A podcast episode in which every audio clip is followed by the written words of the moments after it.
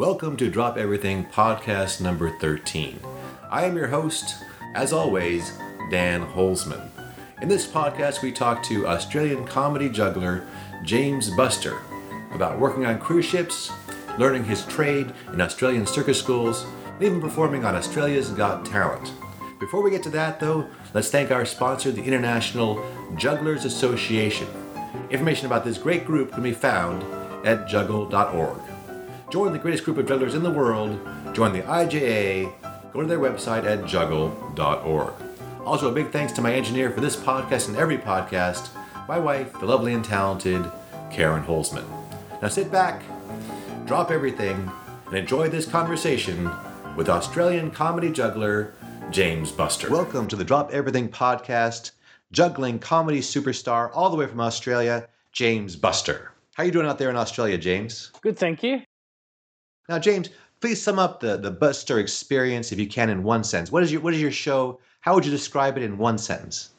Uh, hilarious antics and mayhem, and just a whole bunch of ran- randomness. So you don't really bill yourself as a comedy juggler. Do you find that there's some anti-juggler sentiment out there in Australia? I don't find that there is no, not at all. I just find that it's a better way of marketing myself, and I'm kind of at the, uh, currently changing all of my marketing to what I just said because then it's a surprise element when people book you. And as you know, as a juggler, like the whole show is not juggling; it's more comedy than it is juggling. So you feel it gives you a more of an open playing field, so you can kind of combine other elements and not just the juggling. Yeah, no, totally. It just it just makes it more gives me more freedom. So let's talk a little bit about your background. Uh, where were you born, James? Uh, I was born in England. England, but did you grow up in Australia? No, I grew up in the UK and then I moved to Australia when I was 11. What, what did your parents do that you moved from UK to Australia? Uh, Dad was an accountant and he picked up a job at a big company over here. I can't remember the name of the company. But uh, yeah, he picked up a big uh, job over here and so we relocated the whole family. Was there any circus or entertainment in your background? No, none whatsoever. And you brothers and sisters? Uh, two sisters. Did they did they go into show business or have they gone into something else? Uh, no, they went into one of them is an occupational therapist and the other one is a marketing director. So when did you become first aware of this wonderful thing called juggling?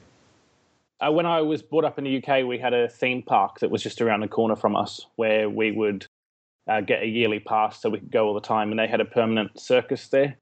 And I'd always kind of pull my parents' legs to let me go and watch the circus because I was always interested in being a clown or something like that. And then from there, the interest in juggling and also in magic in the early stages of my life came about. At what age did you learn to juggle? And who did someone Uh, teach you? Did you learn from a book? How, how did you do that? Uh, I learned to juggle when I was 11, and I learned off uh, dial up internet where you looked at the GIF image and it was just moving really, really slowly. So so back in the dark ages, what what what, uh, what year was that? Whatever 28 minus 11 is. Okay, Ni- 97, I think. 1907. Wow, my, my math is way off. So about 11 years ago. So you started juggling 11 years ago. No, I started juggling 17 years ago. 17 years ago, and you're you're 28 now. Yeah, yeah, that's the correct maths. I've worked it out eventually. There you go. There we go. So you learned at 11, and as soon as you started to juggle, was there sort of this eureka moment that you felt like, wow, I've found something? No, even from the start, it was just, it was a passion. Like I never saw it as being a career. It was just something that I was really interested in. But in the end, that's the best career to have. Yeah, to follow a passion is something you didn't get into the, for the money, obviously, but just something you enjoyed doing. Yeah, no, definitely. I don't, I don't think anyone goes into juggling for the money. Do you think it's for the groupies Oh, yeah, definitely. I mean, you know, and the so and the prestige, maybe, maybe and the prestige? These early days of juggling, did you have any inspiration? Did you see other jugglers, or was it pretty much self-taught? pretty much self-taught. It was more that I, uh, like I said, I just had that passion for going and watching clowns and watching juggling when I was younger, and that's where I kind of got that passion from. And in terms of seeing other jugglers, I didn't really see that many apart from within that circus. So yeah, then it was all self-taught after that. And were there any early performing experiences, or was this something you just did for your own entertainment? Uh, the juggling side was just really for my own entertainment, but I've I heard stories from my family where we'd kind of go to parties and stuff, and I would be found doing magic tricks in the middle of a group of old ladies and just. So you were attracted to the entertainment side of it. Did you consider yourself sort of the life of the party type of character? No, I was actually a really shy uh, kid. So it just, again, it's something that's just evolved. And I kind of, because I eventually realized that I had a passion to do it in my life, I think I just kind of found that confidence. So once you discovered that it was a passion and you decided you wanted to go further with the juggling and performing, how did you proceed? Uh, well, basically, I went to a private school in Sydney. And then when you're 14 at school, you get the opportunity to do work experience. And so I went and did work experience at uh, the Bell Shakespeare Company, which was a, a theatre group. I went to Channel 9 and worked for Channel 9 TV station over here for a week. And then I found a circus online that I'd ridden to that I asked to go there for work experience. Um, I turned up at the circus school, which is in Albury, Wodonga, and I found out that it was all kids about my age running around and doing circus tricks. And from that point on, I was in heaven and realized that's what I wanted to do with my life. And I basically ran away from home. So, how far was that from your home? And did you did you live there at that time? Did you move away from your home to be at this circus school? yeah, basically, I went there to do work experience for a week, and two weeks after I got home, I was enrolled in the circus. And uh, Albury Wodonga is about six hours from Sydney. So you're about 14 years old, and did your parents uh, were they hesitant about allowing you to move away at that point and basically join the circus? I think anyone would be hesitant, especially like dad being an accountant, mum being a school teacher. But the biggest thing was that when I moved from the UK to Australia, I was like a target for bullies. I was tall, skinny, lanky. I had a lisp and a really strong Geordie accent. So I kind of got bullied a lot. And so they saw that I wasn't really happy in normal school. And when they saw how happy I was at the circus, I think it was sold. I mean, they made me work for it, but so they should for such a big decision like that at a young age. And how do you think your early experiences of being bullied shaped your life? Did that sort of give you a different perspective growing up? Yeah, it did, and I think that's where, in a way, like I said, how I had shy, I was shy and things like that when I was younger, and now I kind of grew confidence. Is that the confidence came from the fact that I realized that I don't really care what other people think of me um, at that stage in my life. It was just more that I'm doing something that I enjoy, and juggling was the thing, or juggling and circus in general was the thing that made me happy and what was the experience at circus school like? Could you describe kind of a, a basic day at the circus school? Yeah, sure. So basically, uh, the Flying Fruit Fly Circus is the only circus school for school age children in Australia in terms of uh, it's a selective school. So there's 10 people in every year, and it goes from year three to year 12. And so basically, a normal school day would be that I go to school, we do school education, but it's all condensed down a lot compared to normal schooling. Mm-hmm. So when we learn, we learn quickly. And then PE, I'm not sure what you call it in America, whether uh, it's called PE. We call it PE as well. Yeah. Uh, PE is cancelled out, and PE basically becomes circus. So within a normal school day, you do normal schooling for, say, three hours. Then you do circus for two hours during school hours, and then you do two and a half hours of circus after school every day of the week. So by, by circus, are you saying you're learning a lot of other skills in addition to the juggling? Yeah, so I learned to do flying trapeze, walk on tight wires, do unicycling, every kind of manipulation activity, just the whole spectrum of it. And the aim with them doing that is so that you can do everything and then kind of choose your majors like you would at university. Now, is this still an ongoing program? Can people in Australia today join the, the uh, Flying Fruit Circus? Yeah, no, every uh, the Flying Fruit Fly Circus is yeah, it's still going. It's running very strong now. So they're touring Australia all the time. Oh, so it's also a touring circus as well as a school. Yeah, so it, it, we when I was in circus school, we went to China, we went to Japan, we toured Australia. So, I mean, in terms of kids, it's great. You get to run around like clowns and then miss school as well. So, and how, how long is the overall program? What what age did you graduate? Uh, year 12. So I graduated when I was 18. Wow. So you had like three or four years of pretty, pretty, since pretty serious uh, circus education before you started your career. Yeah, no, totally. And also, you had a lot of performing experience because you had to tour with a professional circus. Yeah, and also while I was there, I was kind of uh, working off my own bat, if that's an expression, and I was going out and starting to do street performing as soon as I got there to try and make some money on the side. So I was doing little festivals and things around the area, performing as Buster Juggler. Yeah, I was doing shows as well as doing shows within the circus. And at that point, did you run into other performing jugglers? And if so, how did they sort of inspire you? Uh, yeah, no, I did. I mean, obviously, there were other kids that could juggle within the circus school, but the big name that quite a few people know who um, I had lots to do with was Earl Shatford, uh, who's a juggler based in Melbourne, who now teaches at circus school in Melbourne, which is the Circus University course that you can do now. And when you started out, did you think about being a, a technical juggler, or did you always have a desire to be a comedy talking juggler? That's a really interesting question because I never really had a a, a, plan as such. I think, to be honest, the answer would be that I wanted to be the best juggler in the world. I think, as lots of us do when we when we learn. But then I kind of got to the stage where people would laugh at me, and like I said, when I was bullied, that was a negative. But I wanted to try and change that negative into a positive. That's how the comedy bit came about because I realized, okay, look, I am like skinny, I am tall, so why don't I make fun of that? So there was a natural humor to your appearance and to what you were doing. So people gravitated towards you humorously, anyways. Yes. And then, Pretty much, yeah.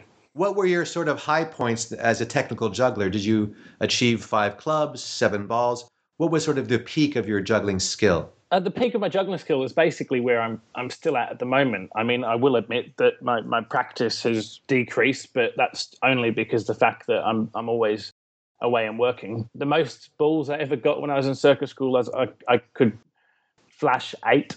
I mean, in the show now, I still run five clubs and run seven balls. So, what was a, a daily practice? Like, how many hours a day did you practice primarily juggling? About three hours, I'd probably say, out of it all. Because, like I said, when you get to this certain stage within circus school where you realize what you want to do, the trainers realize that you want to be a juggler, so then the majority of your hours are put towards that, and then I'd only have like half an hour on handstands or half an hour on tight wire, for instance.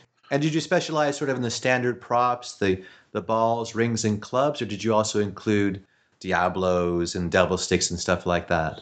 I tried to learn everything because I believe that it's always good to have diverse skills, but balls and clubs were definitely my cup of tea. Uh, rings, uh, I think I could juggle five rings, but they just hurt my hands too much, and I don't like pain. Yeah, never a big ring fan myself. They always would uh, crack that area between the thumb and that first finger. Yeah, I never developed the uh, the calluses necessary or the or the pain tolerance to really enjoy ring juggling. So I'm with you there. Yeah. so when you left the, the circus school and you'd already been doing some solo work on the streets, and when you're on the streets, what what uh, what pitches were you working then in Australia, or were they just mainly festivals? Uh, no, the when I, when I was within circus school and kind of doing work on the side, I was working just at festivals and on, on street corners with a with a hat in front of me. But then when I left circus school, then I moved back to Sydney, and I was working at Wharf Two uh, at Circular Quay and at another pitch which was called uh, MCA at the time, which I don't know even exists anymore. And were there any contemporaries out there with you? Any other uh, street performers of any note or that you could name? Yeah, I was I was brought up with uh, Nick Nicholas, who's a street magician, and I was brought up with another guy called Bruce, who did bed of nails on a pole. I was brought up with Bike Boy, who does BMX bike tricks and ends his show with his bike on top of a ten foot pole, juggling on top there.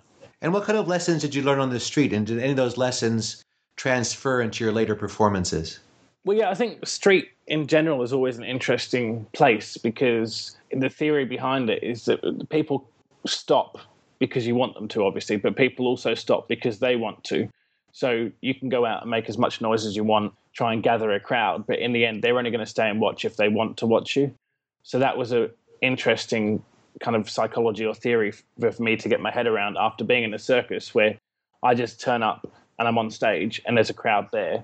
In terms of the whole learning of uh, building a crowd and keeping them there, that was the most interesting thing for me to learn within street. Yeah, it seems like if you start out in the street that when you get to a stage experience where the people are seated and you're not dealing with some of the, the outdoor circumstance, the sun or the wind or the weather, that it, it finds it quite much easier because you're like, not that they're trapped, they're certainly not as transitory as a street audience. Was that Yeah, no, your totally. Yeah, no, I mean, I I find it really interesting because I find the two things so similar but so different at the same time. Like I said, with, within street, people stop because they want to watch you, whereas within a theatre aspect, you, you go on stage and you need to be likable within the first two three minutes. Hmm. So yeah, so you need to get that immediate connection with the audience. And how do you do that in a stage performance? What do you think the best technique to sort of gain that initial connection with the audience is? I've, I've always changed my theories, but I think the biggest one is to, like I said, just to have a likable personality and not be fake. It goes back to kind of acting and things like that. I know that you can always tell whether someone's pretending to be something or they actually are that thing.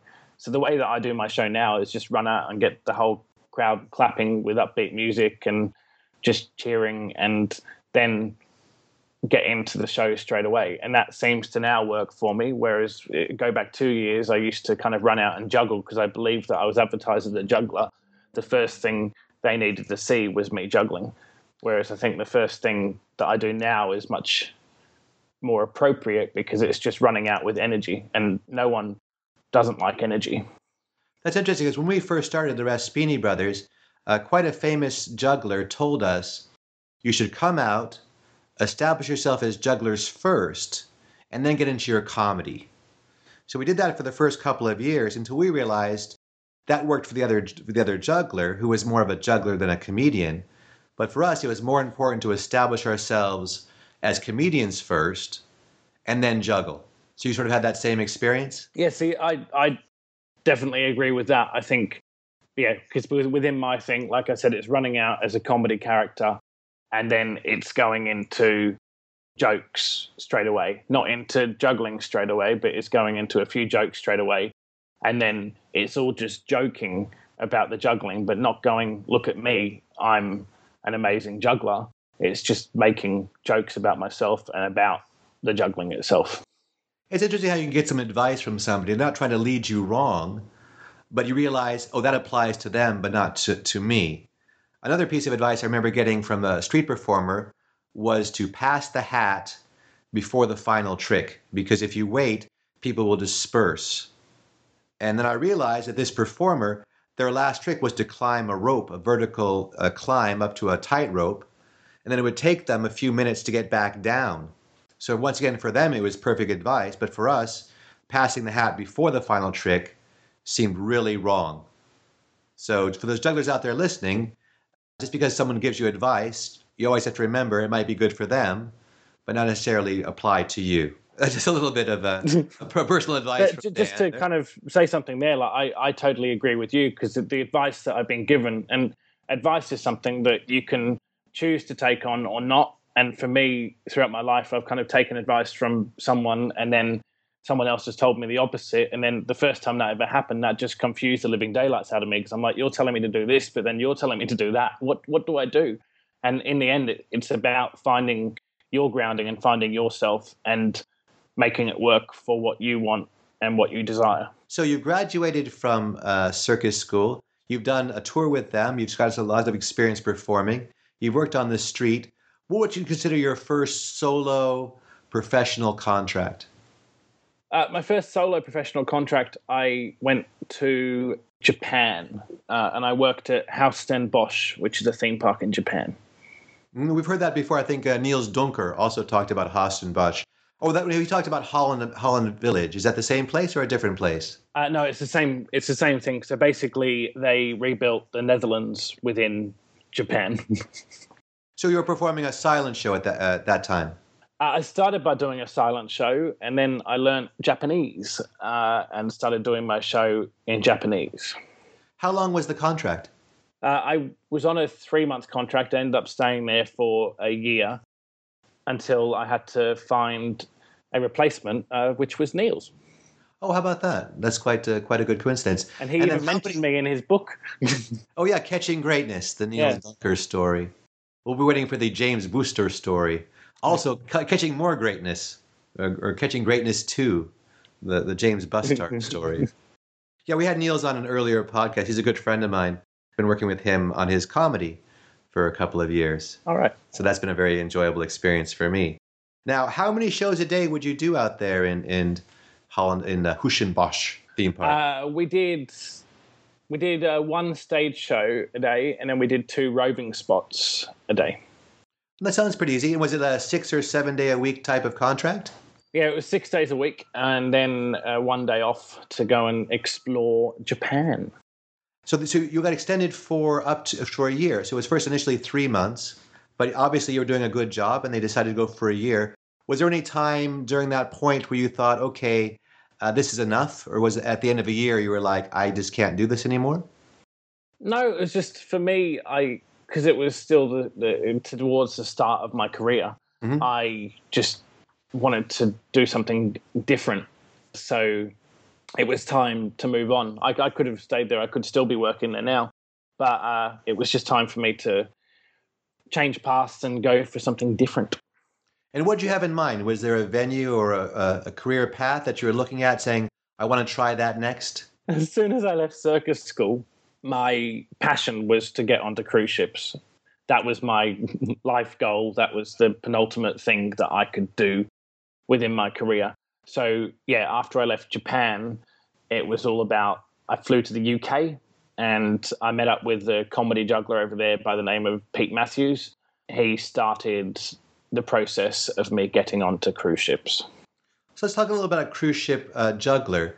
So, how did you even find out there were jugglers on cruise ships? Was that something that was pretty obvious that you had found out early in your career and you said, that's where I want to end up? No, actually, it was uh, my parents went on a cruise and they came back and they'd met a magician by the name of James Galea who was doing a magic comedy illusion show at the time on the cruises. And they came home and went, You should go and work on cruises. That will be a good career path. And that's how it all came about. So, let's talk about cruise ship juggling. What is sort of required to be a good cruise ship juggler? The biggest thing in terms of cruise ships is that lots of material.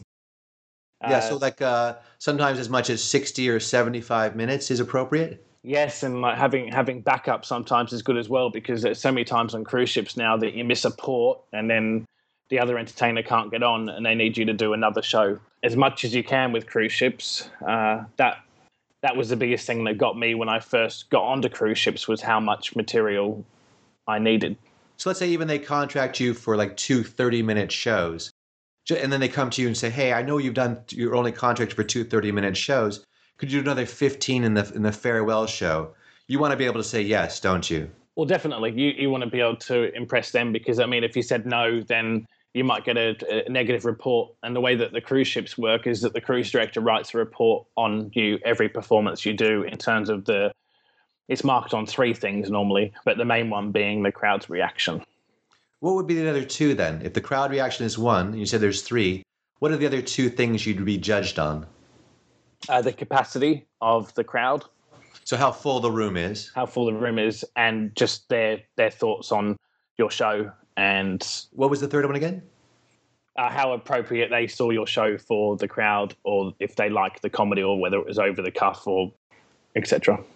And when you're on a cruise ship, how do you sort of gauge that as far as do you try to try to always keep it pretty squeaky clean, or do you find that different audiences can tolerate sort of a higher level of, of mature material? Yeah, I think it really depends because lots of the cruise lines that I work on target a younger demographic. It's families and the like teen, not teenagers, but uh, like 20, say 20 to 45 would be the cruises that I work on. Whereas when I have done it, like cruises on Holland America, for instance, which is targets a much older demographic, especially here in Australia, then I have to make it a bit squeaky clean or a bit more squeaky clean.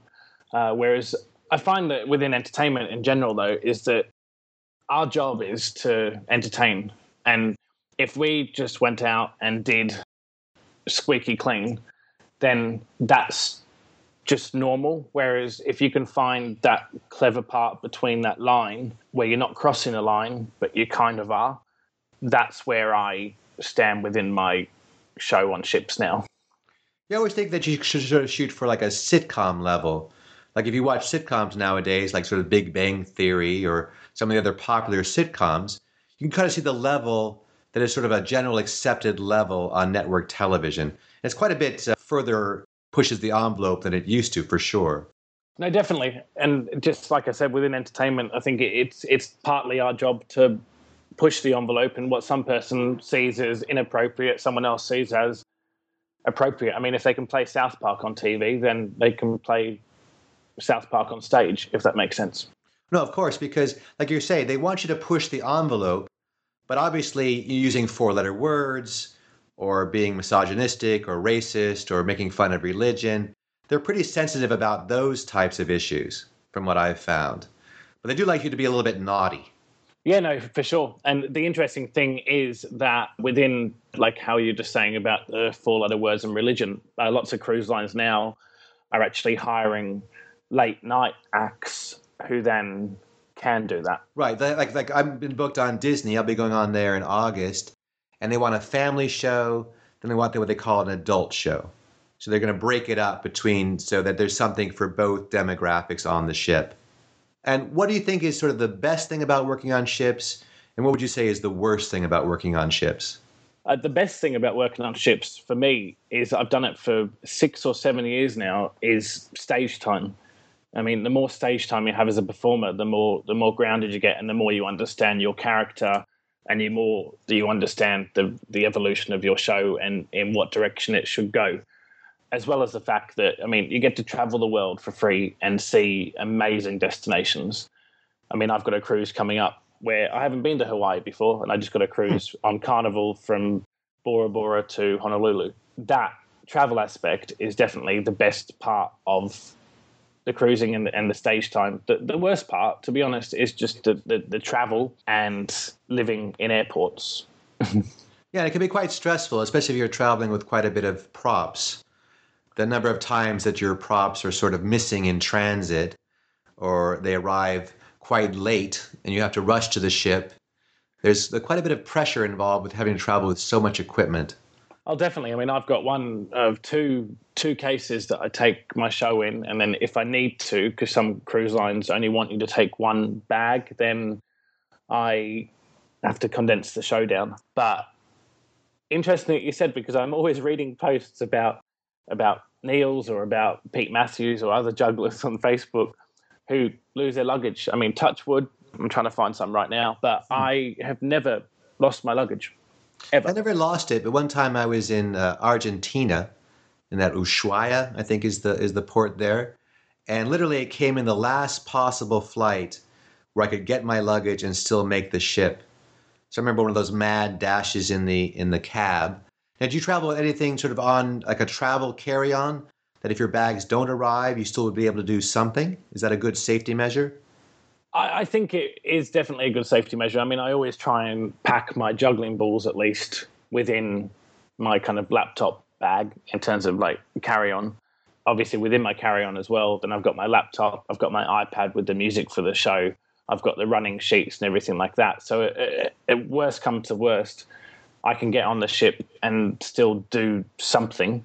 But at the same time, I think juggling is definitely the greatest profession I have in terms of ships because I could run around and if I can't juggle clubs, then I could get three baguettes. If I don't have juggling balls, I could go and get fruit if I needed it. If I needed a, a pole, which I do for my show, then I could use a broom. If I need hoops for my show, which I do just in terms of hula hoops, then normally that's a cruise ship activity is people can play with a hula hoop at some point within the cruise somewhere whether it be in kids club or here or there. So your whole show is basically there as long as you have the costume the music and the cue sheet. Sure they got like ping pong balls apples eggs. You have to be able to be spontaneous and not be too locked in just in case. You have to be able to improvise is a good skill. Oh definitely. And like i said uh, like we said earlier it it's the fact that uh, with being a comedy juggler, the, the majority of your show is comedy. So there's so much comedy there already in terms of if you're turning up on stage without a costume, for instance, or without props, that you, you, you know that you have that grounding in terms of being a somewhat comedian to fill in that gap and use a negative to a positive. Well, it's like the modern comedy juggler for the most part. You might have a stunt, like let's say the stunt where you do a contortion and you have a pole behind you and then you spin the two hoops on the pole. That if you were just to do the stunt by itself, it might take five seconds or 10 seconds. But the skill of the comedy juggler is how do you take that skill and make it a three or four or five minute routine?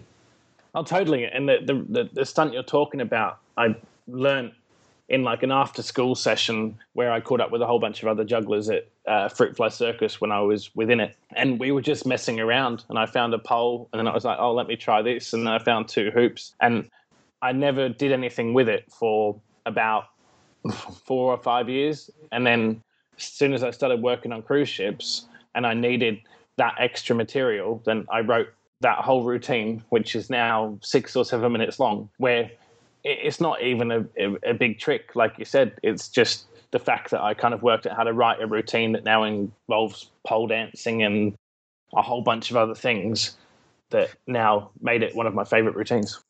Well, that's what I like as well. Because if you're relying purely on the skill uh, of the trick itself to sell the trick, like watch how skillful I am, well, it usually requires a great deal of practice. And on the ships, first of all, you can't always have a good practice space, but you're also, we are dealing with the fact that the ship is moving and there are t- times that the stage is actually rocking, which is something that's kind of hard to get used to for the first time you get on a ship.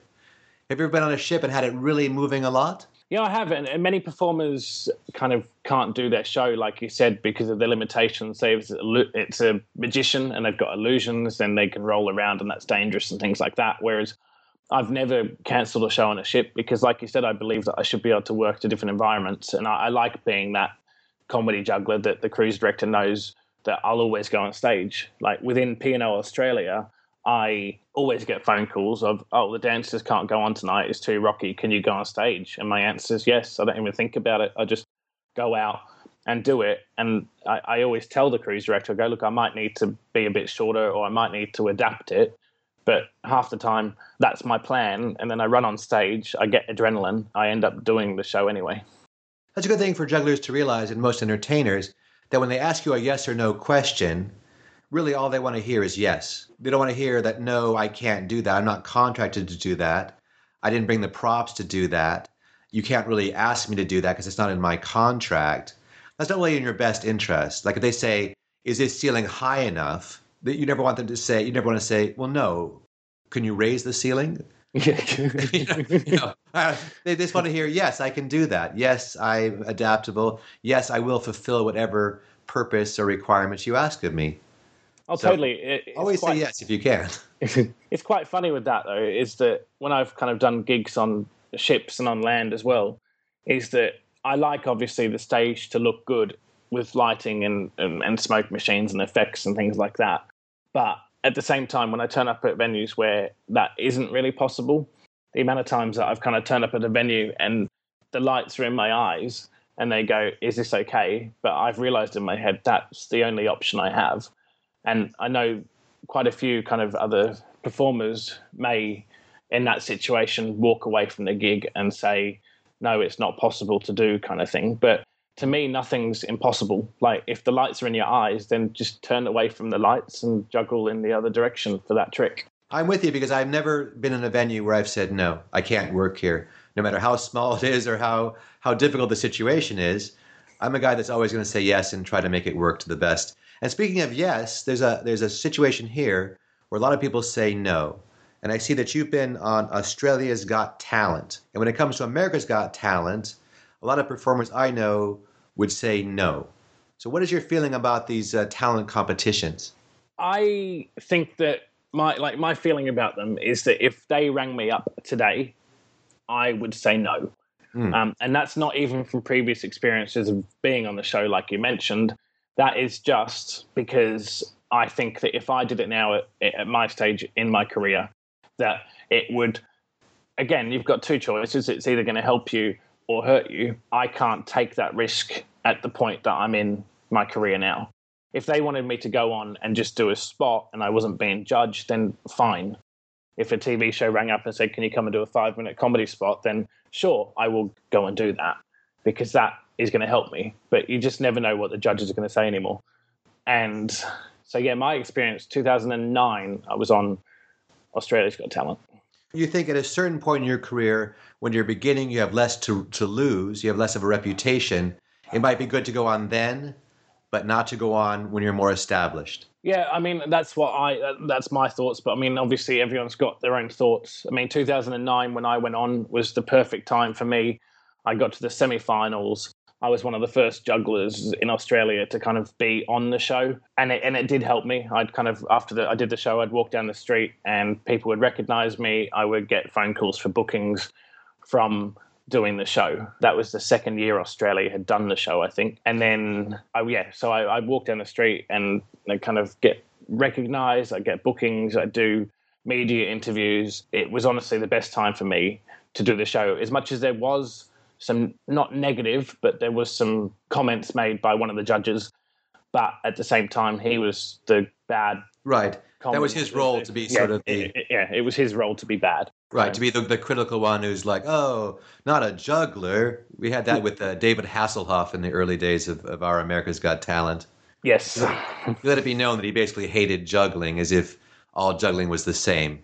If I don't get it wrong as well, um, Ivan Pecel did America's Got Talent, and I think he had a similar experience in terms of them just being, oh, a juggler. Yeah, well, I personally am a kind of a big, not a fan of the show, but I encourage anybody here in America to be on the show simply because there are so few options nowadays. I have some good friends, their names are the Kamikaze Fireflies, and they were on last year. And when I first contacted them, because I had a friend who was a producer, they were very much like, no, we don't want to be judged. We don't want to come off looking bad. Uh, you know, all the things that you hear, people are hesitant. I hear they keep you in a room for nine hours, they don't you use the bathroom, which is not really quite the case but all these sort of horror stories about the show. And my feeling is is that it's show business. That sometimes you have to roll the dice. You have to take a chance. And if you're waiting for the perfect opportunity to arise, that opportunity probably will never arise for a juggler anymore. Uh, there is no more Tonight Show where you can get on and do six, seven, eight minutes of just your act, unfortunately. If, if anybody's listening out there, my take is that if you have options, great. If you're already established, like James is, great. But at a certain point, you have to take a chance and you have to sort of put up with the bad to hope to get something good out of it. I totally agree with that.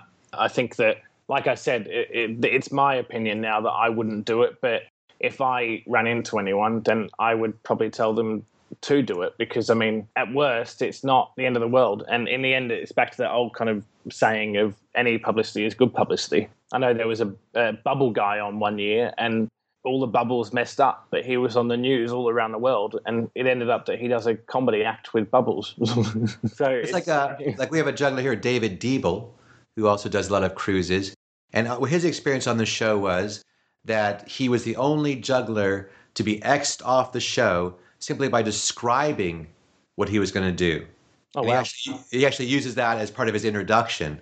So he sort of turned that negative into a very positive thing. And then speaking about promotion and exposure, I see you have quite a few uh, world records.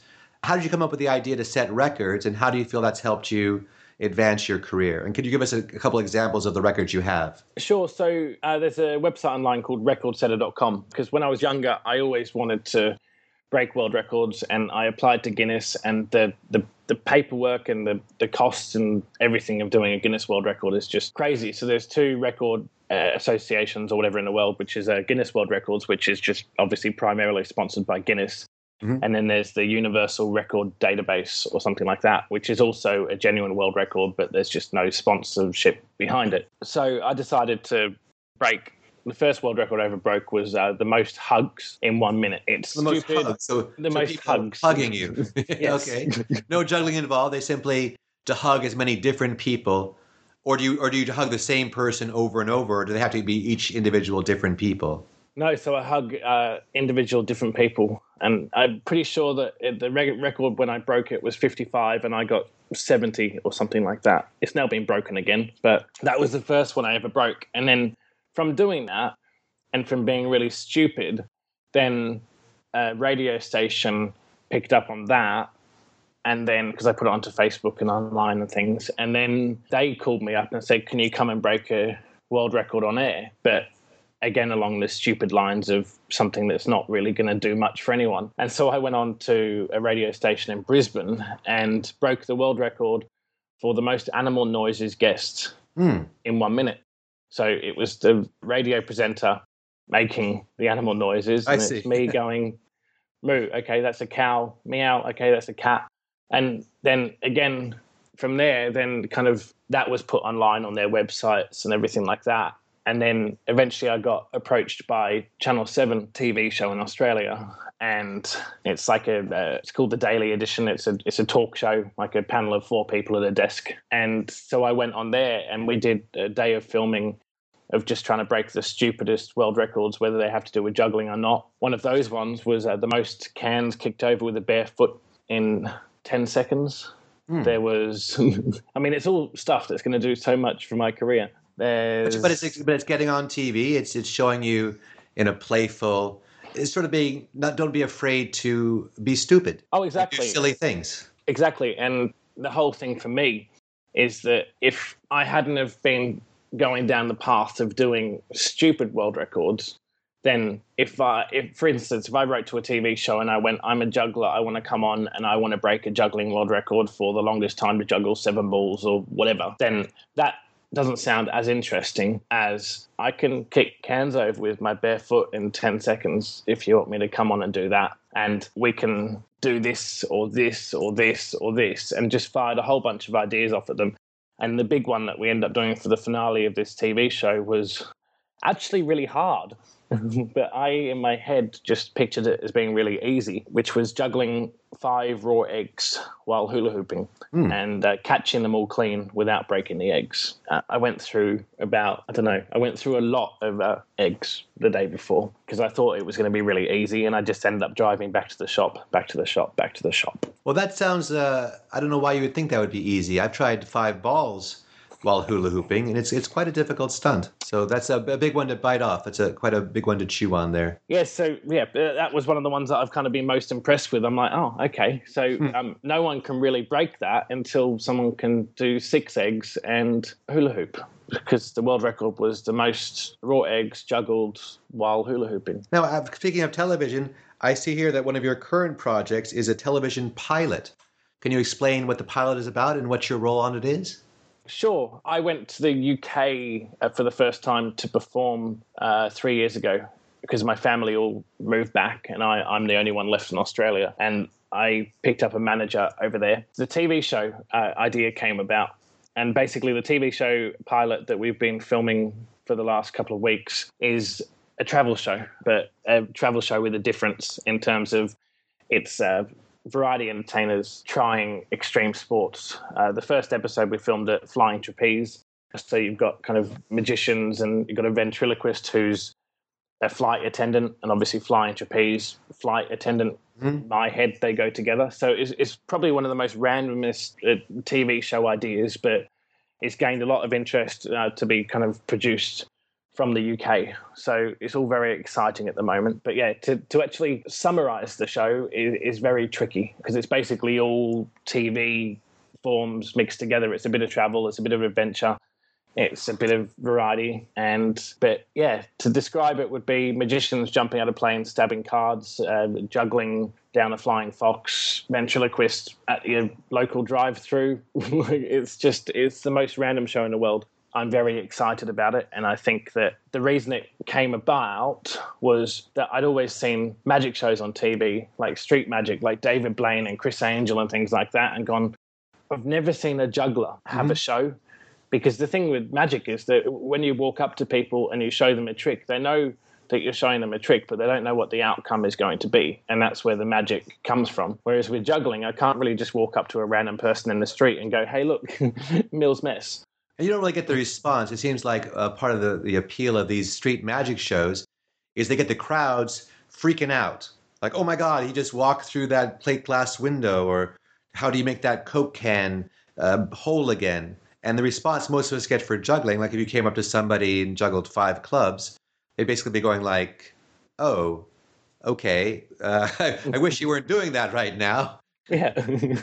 Maybe if you really filmed enough people, you'd finally get someone who was enthusiastic about it. Uh, now, when talking about a manager, can you kind of tell us what a manager does and, and what benefit it has been for you to have a manager? the benefit of having a manager has been like astounding for me in terms of the fact that I, I never had one in Australia. I never really have the opportunity to have one in Australia, and I managed to pick one up in the UK. Uh, his name's Simon, and he is is is incredible. For me, it's the biggest thing about having a manager is that if you have the right one, then it's someone who really believes in you and wants to sell you and wants success. So it was from him that I kind of mentioned the TV idea two, three years ago, and we worked on it for the last three years to get it to the filming stage that it's at now because of contacts that he knows through people, through people, or just people that he knows uh, who were within big production companies and things in the UK who were the ones that said, okay, go ahead and film a pilot and then let's see what we can do. But in terms of having a manager for shows, it's amazing. I mean, I look at my calendar now for the UK for this year, even if I looked at at it back in November, and he sells me everywhere. It's really nice because uh, there's always the aspect of having show and business together. And sorry, the two separate things, but they're a word together. But for the business side of it to be controlled by someone else, and for me just to solely be able to put all my energy into the show is amazing. And I mean, trust me, at the same time, I market myself as well, obviously. But I just kind of write to him and go, "Oh, can we look at doing Glastonbury Festival?" And he's like, "Yeah, sure. I'm going to email them now." The fact that he's got that passion within me is that if that was someone in Australia, to be honest, with most managers, they wouldn't do it because there's no money for them straight away. Right. As there has to be a commitment of yeah. of time and effort. It's not going to pay off right away. They have to build something. So for me, it's just having that person that believes in me. And in terms of what a manager does for me, he goes out and actively sells me. Whereas in Australia, I find that uh, I'm listed on probably 150 entertainment websites, but none of them go out actively sell me. They just wait for the phone to ring and someone goes, I want a juggler and then they send me an email. Yeah, it's pretty much the same here. I've been very fortunate in my career as well that we started with a manager quite quite early in our career for the Raspyni brothers. His name was uh, Joe Gunches, and he had the idea of getting us on television shows and getting us associated with celebrities. So that was his two main priorities, and so that really set us up for our entire career.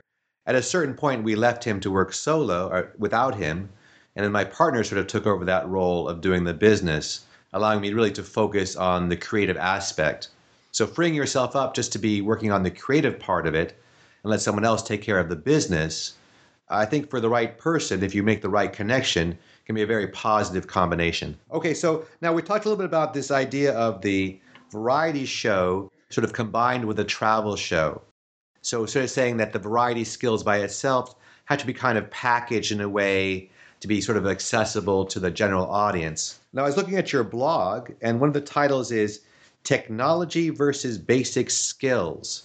Can you expound a bit on that and what that means to you? Yeah, sure. So about when I when I'm home uh, and not on cruise ships, I work at a local circus school teaching flying trapeze in Sydney. And apart from flying trapeze, we also teach the basic skills, uh, juggling and things like that. And what I've realized over the last couple of years is with the implementation of uh, iPads and iPhones and how every kid has one or the other or both or all of them, is that the basic skills within life, being throwing, catching, kicking, are all decreasing. So when I teach someone to juggle now, I'm not teaching them to juggle. I'm teaching people aged from five even up just to catch, just to cup two hands together and catch a ball, which mm. I find totally crazy. And I've done many kind of media interviews of late about this topic. The biggest thing is that people are like, oh no, but iPads are really good apparently for your brain and for coordination and reflexes and that because of the games that you can play on them. I totally agree with that side of it, but at the same time, when I was younger, I didn't have those and I still have those skills. So it's not an important thing, I don't think, to have to learn coordination off an iPad, really. It's all like such a, a blase topic, but it's one that I'm passionate about because I just believe that it may be because over here in Australia, parents have to work more so they don't get to spend the time with their kids. So it's much easier for them to get home and give their kid an iPad to go to bed with. You've got the apps that read the book to the child. So therefore, the parent can have some time. But uh, yeah, the, that's the basic gist of technology versus basic skills. Was just that, like I said, I realized and I ended up doing research, and it ends up that within Australia, basic skills and things between six and 15 year olds, I think it was. They did a test in Perth. It's dropped by 30% in terms of basic skills. I even spoke to a radio presenter whose wife works at a university, and they brought in juggling instructor to teach juggling. And again, half of the class who were 20 years old couldn't catch. It's a sad state of affairs. And in the States, we have a lot of sports that, because of the potential for injury, are being eliminated from the schools football and gymnastics it seems like it's a natural evolution for juggling to become a bigger part of the curriculum in schools. Unfortunately, I don't really see juggling catching on, even though there's more access to it, there's more visibility in the on the internet and things of that nature through the WJF or other areas people can see juggling. So I don't really see much future for juggling, unfortunately, to sort of take the place of sports, even though I'd like to see that myself. Yeah, no, I'd love to see that. And that, that kind of would never be my intention for juggling to take over because I, I kind of like it being a, a niche industry. But at the same time, I just think that it's just it was that technology versus basic skills article was just a call out basically to parents. There's been publishing quite a few things to spend time with their kids and teach them these skills that they're not learning anymore. And I always use juggling as the best example because whether people are teaching it in schools and things, I, I don't really mind about that. It's just more that juggling itself, as you know, is such a brilliant cross trainer for other sports. And I even taught a whole bunch of rugby players in Australia how to juggle, which then improved their hand eye coordination because juggling uses both sides of the brain and, and everything that all the jugglers that are listening now would know that that's why I kind of wrote this article and wanted to get this message out there of stop working on your iPads and your phones all the time and kind of get outside because that's what I realize now with children is that they're not going out and playing and falling over and hurting themselves and learning not to do that again. They just they just want iPad. So we're sort of basically raising a generation of of shut-in veals. Well, yeah. so they're they're a little too protected. Go out, get your hands dirty. Parents, take your kids outside, play a little bit of catch and start learning these basic skills of throwing and catching. Now, so right now I look at your schedule. You're you're very fully booked. You have a lot of these uh, holiday village type uh, parks and resorts in the UK. You have all of your cruises. Where do you see the future plans? Where do you see James Bustar going in the future? Is this TV thing the, the, the ultimate goal now? Well, the TV thing is definitely one of the main goals for me at the moment because, like I said, when I was younger, my, my biggest goal was to work on cruise ships. I've done that now for six or seven years. And so it was only two years ago that I kind of decided that it was time to move on and keep doing cruises, obviously, because they're, they're a great, reliable kind of income and they're great fun. And I've got many friends on the ships now. But at the same time, it was time for me to kind of put my, not keep all my hands in one basket, if that's the expression. I realized that I was becoming very much cruise ship, cruise ship, cruise ship, and that's all I was doing to the stage where people on land had kind of forgotten who I was because I was just always away on a ship doing a contract. So, biggest plan now is to kind of get my name known again within Australia as it kind of already has started to be, and within the UK now as well, as that's a new market for me. And the TV thing would be a big thing, but the biggest thing that I kind of want to work on next is actually getting into a theatre and doing a show where people will come and pay tickets to get in rather than working in someone else's theatre, like a cruise ship or another venue, is to have my own show and try and work out this formula that we've all been trying to work out of how to get bums into seats for a somewhat juggling show. Yeah, that's not really a term we use. Like when you say bums in the seats, you're not talking about hobos. Oh, I totally uh, forgot about the language difference. putting butts in the seats because that might be quite easy. Um, yeah, maybe but, offer a free lunch or something to go with the uh, with the show. You could get a lot of bums, probably. But you know what? I mean, if no one turns up, that might be my option. So yeah, yeah, well, that's always been the case. Is and I have a full theater anyway. So. Like you say, once you you get someone in a theater or you get someone on a cruise ship, especially if you have an entertaining juggling show, people go, "Oh, I didn't realize I could like juggling so much."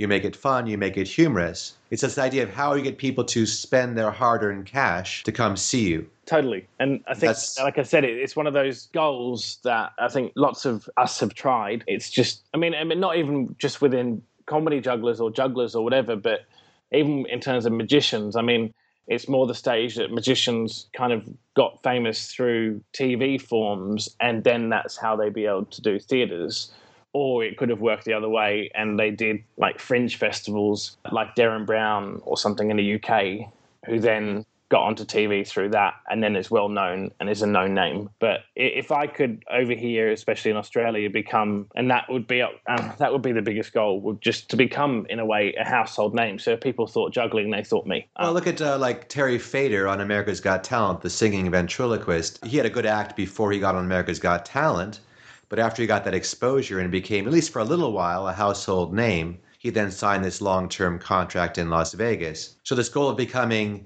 sort of well known, and that whatever you do, because you're well known, it becomes more accepted. So good luck on that, because that's something a lot of variety acts and jugglers, maybe Penn and Teller have come the closest, sort of the national fame necessary to sort of tour with your own show and to be a, a, certainly a headline act in Vegas for many many years. Oh, totally, yeah. So now speaking of the future as well, since we're drawing to the close of our our podcast, before we started, you said that you were single and maybe to mention that you'd be looking for a suitable mate.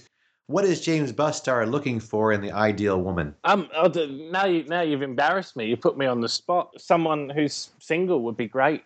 And uh, okay, so start by being single, ladies. So start, yeah, not start. really looking for the uh, the married ladies. Not looking for the uh, the was it Ashley Madison? That's what we, a website we have here in the states for married people looking to hook up. I only know that because of uh, um, just sort of, my wife's giving me the thumbs up. I've heard of it. I've never been on it myself. So being single, that's number one. Do they have to learn how to? Do they have to know how to juggle, or is that not really a requirement? No, they can hate juggling. I don't care, but I mean that that's an issue because if they hated juggling, they wouldn't be listening to this podcast, would they? So yes, they, they need to love juggling. They need to be female. That's a that's a bonus. Well, I uh, think we've lost a lot there because the amount of females actually listening to this podcast are probably in the minority. So, but ladies, if you're out there and I'm speaking to you, the one lady out there.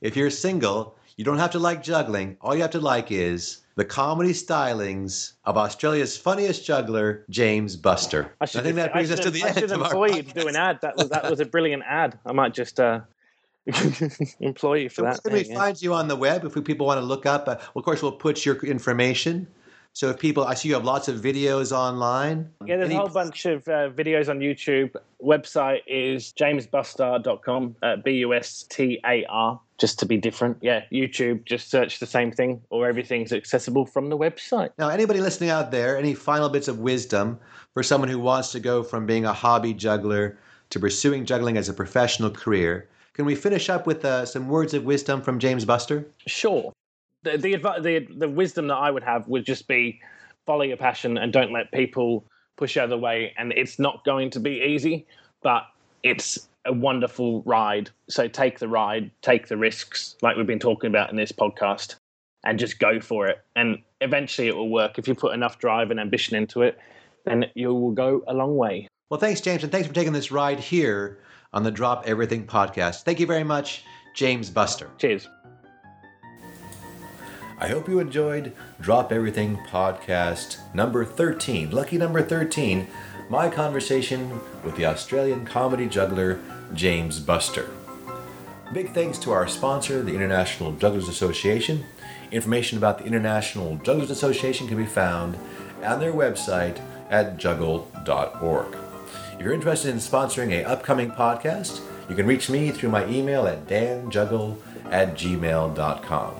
Also, big thanks to our engineer, Karen Holzman. To all our listeners, remember drop everything except when you're juggling.